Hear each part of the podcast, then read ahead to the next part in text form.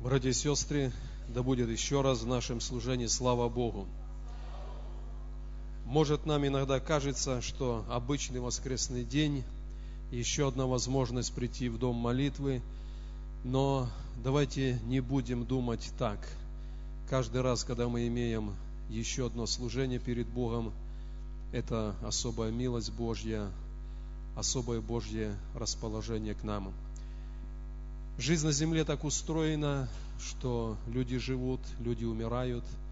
И в любом случае, где-то в каком-то служении сегодня кого-то нету, потому что его земные дни жизни, ее земные дни жизни закончились. Мы сегодня живы, и у нас есть возможность быть перед Богом в служении, и пусть наше сердце, оно этим дорожит, и за это будет благодарным Богу. Я буду проповедовать сегодня из Слова Божьего и тема моей проповеди – брань святых. Место Писания, которое я прочитаю, книга пророка Исаии, 14 глава, с 12 стиха и ниже. Давайте вместе прочитаем эти стихи. «Как упал ты с неба, денница сын зари, разбился о землю, попиравший народы, а говорил в сердце своем, взойду на небо, выше звезд Божьих вознесу престол мой и сяду на горе в сонме богов на краю севера. Взойду на высоты облачные, буду подобен Всевышнему, но ты не звержен в ад, в глубины преисподней. Может быть, читая это место Священного Писания, вы не понимали, о чем идет речь, особенно когда люди читают впервые Библию, здесь в прообразе Бог говорит о падении Люцифера, о том, что когда-то на небе этот осеняющий архангел восстал против Бога, но написано, был низвержен в ад, в глубины преисподней. И с того самого времени, как произошло это первое грехопадение между святым Богом и между грешным Люцифером, между дьяволом, есть определенная брань. Когда люди живут на земле, особенно когда люди не вникают в духовный мир, в духовную сущность, им может показаться, что никакой брани на земле, во Вселенной нет. Но это не так. Есть брань. И одно из мест Писания говорит, брань у Бога против Амалика. И это тоже прообраз, что брань у Бога против всякого, кто делает зло, и прежде всего это сатана, его ангелы и люди, которые стали на сторону сатаны. Есть это постоянная брань. Дьявол не может одолеть Бога. Бог превыше, Бог сильнее. Но дьявол пытается одолеть человека, который в земной жизни однажды становится на сторону Бога. И против него дьявол усиливает эту духовную брань, пытаясь отвлечь, оторвать от источника жизни Бога это есть на земле. Когда мы смотрим историю рождения Иисуса Христа, Писание говорит, это свет, это жизнь, который, которая появилась здесь на земле. И с самого первого дня рождения дьявол через Ирода, через других людей, он воздвигнул брань против святого Божьего – эта брань заключалась в том, чтобы найти младенца Иисуса и убить его. Мы знаем эту историю Рождества. Бог сохранил жизнь младенца Иисуса. Он дал выйти в Египет, жить там, потом уже по смерти Ирода возвратиться назад э, в землю Израилеву. Но мы наблюдая за жизнью Иисуса, видим, что это была не единственная брань дьявола против Иисуса. Когда Иисус принял крещение и был в искушении в пустыне, дьявол приступил к нему и еще раз воздвиг эту сильнейшую брань против Иисуса. И эта брань не заключалась в том, что он причинял Иисусу физические страдания, какую-то неимоверную боль. Нет. Иисус был очень голоден, и дьявол сказал, скажи, чтобы эти камни сделались хлебами. Это была брань против Иисуса. И Иисус отразил это Словом Божьим, сказав, написано не хлебом единым будет жить человек, но всяким словом, которое исходит из уст Божьих. Второе, что он сказал, с крыла храма бросься вниз, потому что написано, ангелы понесут тебя. Иисус опять сказал, написано, не искушай Господа Бога, не проси чуда там, где оно бессмысленно, где оно не нужно. И третье, и самое сильное искушение, самая сильная брань, дьявол показал царство мира и славу их, и сказал, падший, поклонись мне, и эту славу мира я дам тебе. На что Иисус сказал, написано Господу Богу твоему, поклоняйся и Ему одному служи. Дорогие братья и сестры, я хочу на этом месте сделать немножко такое отступление. В этом мире громкая слава, всемирная слава, она не дается людям, которые прежде того не поклонились князю тьмы. Посмотрите в истории, в нашей недавней или современной истории, вдруг поднимались рок-группы, и не потому поднимались, что они были виртуознее всех музыкантов, не потому поднимались, что их профессионализм в музыке превосходил многих и многих, нет. Однажды, записывая очередной видеоролик, пластинку, они вступали в союз с дьяволом. Они кровью расписывались в верности ему. И вдруг группа, которая вчера еще не была известна, становится известна во всем мире. И нерожденные свыше люди, очень легко управляемые сатаною, они начинают почитать и превозносить эту группу. Почему? Потому что произошло, произошла эта брань, против которой люди не устояли. Если падший, поклонися мне, я дам тебе славу мира. Я бы хотел, чтобы мы, как церковь Иисуса Христа, каждый раз к тому, что прославлено в мире, относились с какой-то особой такой проницательностью. Почему кто-то прославлен в мире? Почему тот, кто в расцвете сил был убит наркотиками, ушел из жизни через суицид? Почему он был прославлен, и люди по-прежнему тянутся за ним и славят его? Есть только одна причина. Между царством тьмы и им был определенный завет, была брань, в которой дьявол превозмог. В нашей Белоруссии, в наших соседних странах есть множество профессиональнейших музыкантов. Они на самом деле виртуозы, но о них не говорит весь мир, потому что царство тьмы в своей брани, оно еще не коснулось до глубины их христианском мире есть очень много профессиональных музыкантов, но о них знают порою только Церковь Христова. И почему? Потому что у них завет с Богом. Каждый раз, когда музыканты подражают кому-то в этом мире, нужно выбрать достойный объект подражания. Нужно, чтобы это был музыкант, певец, который никогда не преклонился и не лобзал Ваала. Пожалуйста, я говорю специально эту мысль. Иисус не получил славы мира, богатства мира от дьявола, потому что в этой брани он превозмог.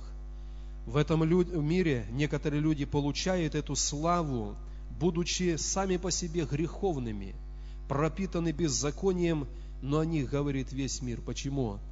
Они были в брани, и в этой брани их одолел сатана. Я хочу обратить ваше внимание на следующий момент. Христианин обязательно втянут в эту брань. В этой брани очень часто христианин противостоит, изнемогает. В книге пророка Даниила написано, дано было ему вести брань со святыми и одолевать их, но явился ветхий днями и дал им победу. Как христиане, как верующие люди, мы будем ощущать давление, мы будем ощущать эту брань на себе, но только потому, что в этой брани мы призваны устоять и остаться на стороне нашего Господа. Что происходит просто с людьми в этом мире? Некоторые люди, которые по причине оккультизма своего или оккультизма их родственников, они втянуты в эту брань с дьяволом, и брань легко, и в этой брани дьявол легко их побеждает. Они умирают от наркотиков, они умирают через самоубийство – они умирают, сгорая от алкоголя, еще и еще от каких-то пороков. В их родстве, в их личной жизни приоткрылась эта духовная дверь, и в этой бране дьявол запросто, еще не дожидаясь естественного дня их смерти, он запросто сметает их с лица земли, водворяя в пучину, где находится он сам. Это одна категория нехристиан. Вторая категория нехристиан – это люди, которые родились в благочестивых семьях. В силу воспитания у них нет вредных греховных привычек. Они не колются, они не пьют, они даже в семьях не изменяют, но они не знают Иисуса. И в итоге, проводя внешне благочестивую жизнь на земле, конец этой брани – у них тоже предопределен. Они идут туда, куда ушел сатана. Я вырос в деревне, и долгие годы летом я с моими братьями, друзьями, мы пасли колхозные стада, коров, телят. И иногда приходила разнарядка, и надо было отделить 50 голов телят и загнать в отдельный загон. В этом загоне для них ничего не предвещало беды. Там даже зеленая травка, они все еще кушают, они живут, но они определены для того, чтобы в один из дней они будут сданы на мясокомбинат. Приходил день, приезжала машина, по специальному помосту их загоняли в кузова грузовиков, и последняя точка их предназначения – мясокомбинат – они были убиваемы. Я размышлял над этим и думаю, что очень часто, если даже кого-то явной греховной привычкой дьявол не одолел, но в любом случае оставивший без Иисуса, он загнал в этот загон. И конечная станция назначения – это участь без Бога, это ад. Но ты не звержен в ад, в глубины преисподней. Одни грешат и погибают уже, вторые как бы живут благочестиво, но если не впустить Иисуса в сердце, если не принять Его верой, конец – погибель. Я хочу обратить ваше внимание еще на одну деталь. Очень часто люди, которые были однажды в церкви, пережили Бога, пережили рождение свыше – были крещены Духом Святым. Когда мы беседуем один на один, человек говорит, я понимаю, я это пережил. Это не кто-то рассказывал, я это пережил, Бог меня коснулся. А потом приходит какое-то испытание, или просто человек не бодрствовал и потихоньку день за днем ослабел и перестал посещать церковь.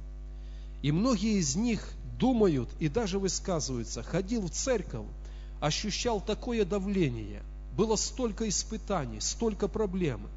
Оставил церковь, и как бы все пошло тихо и гладко. И на самом деле иногда внешне так и выглядит. Но я рассуждал над этим, и я задаю вопрос, а почему так стало выглядеть? Не все, кто оставил церковь, скололись, спились, умерли во грехе. Кто-то оставил церковь, и его жизнь как бы по меркам этого мира протекает, ну, нормально.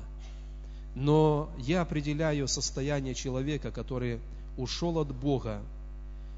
Да, дьявол не может погубить его грехом прямо сейчас, но он оказался в числе тех, кто загнан в этот отдельный загон, и определение и участь уже, уже совершены оставивший без Бога, убивший познание Бога внутри в сердце человека, дьявол убил его для вечности.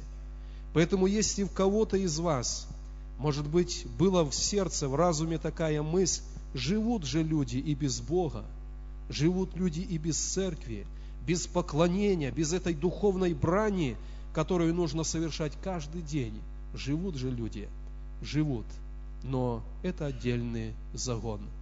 Даже если грех явно не губит их сегодня, но конец без Христа – это погибель. Давайте всегда будем это понимать, и потому, какие бы обстоятельства, какие бы испытания не постигали нас в нашей жизни, мы будем понимать, мы будем держаться Иисуса. Я прочитаю место Писания, это Откровение, Откровение, глава, по-моему, 17 Здесь написано так. Они будут вести брань с Агцем, и Агнец победит их, ибо Он есть Господь господствующих и Царь царей, и те, которые с Ним, это званные, избранные и верные. Царство тьмы, духи злобы поднебесной, они будут вести брань с Агцем и со святыми – но те, которые с акцием, это званные, избранные и верные, и они победят. Пусть не смутит наше сердце, как сердце христиан, то, что мы испытываем какое-то давление, что мы должны каждый день бодрствовать, устремляться к нашему Богу в молитве за нас, за наших детей, за наши семьи. Это от того, что есть и до прихода Христа – будет на земле эта духовная брань. Но Агнец победит, и те, которые с ним, званные, избранные и верные, они победят в этой окончательной духовной брани. Пусть Бог благословит. Еще одно место Писания, послание к Ефесянам, шестая глава. Вы знаете эту шестую главу. Она начинается просто. Дети, повинуйтесь родителям, почитай отца и мать, Потом, отцы, не раздражайте детей, воспитывайте в учении Господнем. Потом, рабы, повинуйтесь господам. Потом, господа, не будьте строгими, знайте, что и у них у вас Отец на небе. То есть обычные жизненные наставления. И дальше написано, облекитесь во всеоружие, чтобы вам стать против козней дьявольских. Иногда нам, братья и сестры, кажется, что брань с дьяволом это что-то такое, ну, особое, осязаемое – Дети, повинуйтесь родителям. Если вы не повинуетесь, вы проигрываете в этой духовной брани. Отцы, не раздражайте детей. Если вы их раздражаете, в этой брани вы проиграли. Если мы на работе не подчиняемся, не относимся с уважением к начальникам, это брань, в которой мы проиграли. Я хочу, чтобы мы сегодня э, поняли, что брань это не что-то такое разовое – где-то когда-то в жизни она случится. Это обычная жизнь, каждодневная, в семье, на работе, в церкви, где должно быть между нами мир, согласие, любовь Божья, и каждый раз, когда это теряется, мы вступили в брань, но в этой брани мы проиграли. Есть брань, она будет до пришествия Христова. И верующие люди, мы с вами, христиане – в каждом дне, в обычных поступках должны понимать, что дьявол будет искушать, а мы должны с акцем одолеть его в этой брани. Пусть Бог благословит. Я зачитаю еще несколько мест Священного Писания. Давайте Псалом 23, 8 стих. 23, 8. В этой брани, когда мы противостоим дьяволу, мы не одни. 23.8. Кто сей, царь славы? Господь крепкий и сильный, Господь сильный в брани. Наверное, неверующие люди не могут понять верующего человека, который во имя чего-то им кажется стремится, противостоит, ведет особый, отдельный образ жизни, не прикасается ко многим греховным вещам этого мира, им это непонятно. Но есть Царь Славы, и этот сильный Царь Славы, Господь, Он сильный в брани, Он готов нам помочь и поддержать в наших сражениях для нашей победы. Давайте откроем еще одно место Писания. Иеремия 20.11. Это места Писания, которые показывают, что мы не одни, когда мы сражаемся перед Богом, но есть на нашей стороне сильный в брани. Иеремия 20.11. Но со мною Господь, как сильный ротоборец, поэтому гонители мои споткнутся и не одолеют, сильно посрамятся – потому что поступали неразумно, посрамление будет вечное, никогда не забудется. Но со мною Господь, Он сильный ратоборец. Он в этом ратном деле всегда на нашей стороне и всегда готов побеждать за нас. Пусть Бог благословит, братья и сестры. Итак, есть брань. Христианин вовлечен в эту брань. Слава этого мира дается не просто так. Одни люди идут в погибель во грехе, другие как бы живут благочестиво, но без Иисуса их конец тоже предопределен. Может быть, наше сердце кого-то из нас смущалось, почему во имя Господа мы должны постоянно находиться в таком состоянии бодрствования, в состоянии брани, другого нет на земле.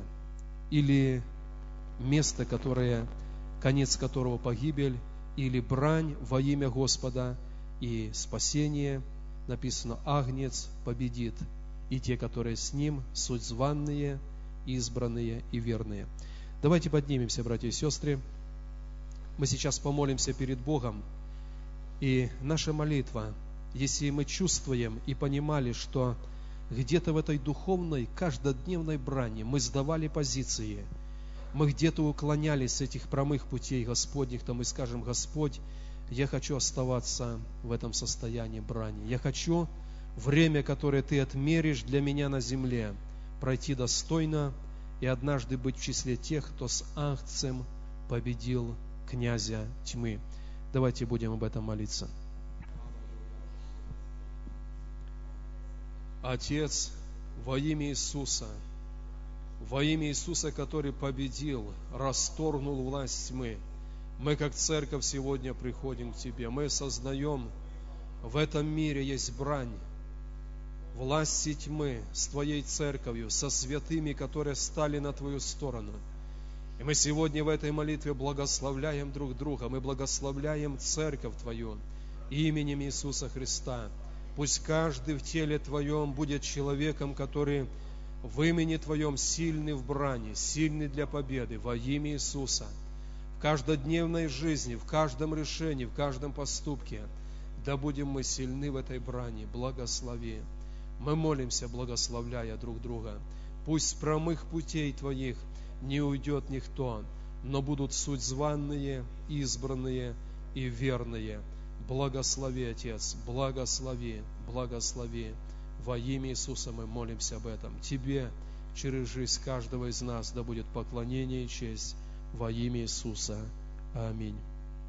Я хочу напомнить, братья и сестры, когда-то иудеи вернулись в разрушенный Иерусалим для того, чтобы восстанавливать город и стены. И когда они восстанавливали стены, чтобы неприятели не могли вторгаться побивать их, разрушать. Они должны были брать этот камень за камнем и ложить в эту стену, окружающую город. В нашей жизни это равносильно тому, приходит какое-то искушение. И каждая победа – это камень, положенный в эту стену, окружающую наш внутренний город. И каждое поражение – это снятый камень с этой стены. Итак, в христианстве есть люди, которые путем каждодневных побед выстроили эту огромную стену. И то, где другие падают, они не падают. Там, где дьявол других побеждает, их не побеждает. Они выстроили эту стену. И напротив есть христиане, которые разобрали эту стену до основания, поражение за поражением, и нету этой ограждающей стены. Пусть Бог благословит, чтобы в каждодневной жизни мы обращали внимание на мелочи. Определенный шаг, определенный поступок, решение – это должно быть кирпичом в эту стену, кирпич победы, камень победы. Пусть Бог благословит.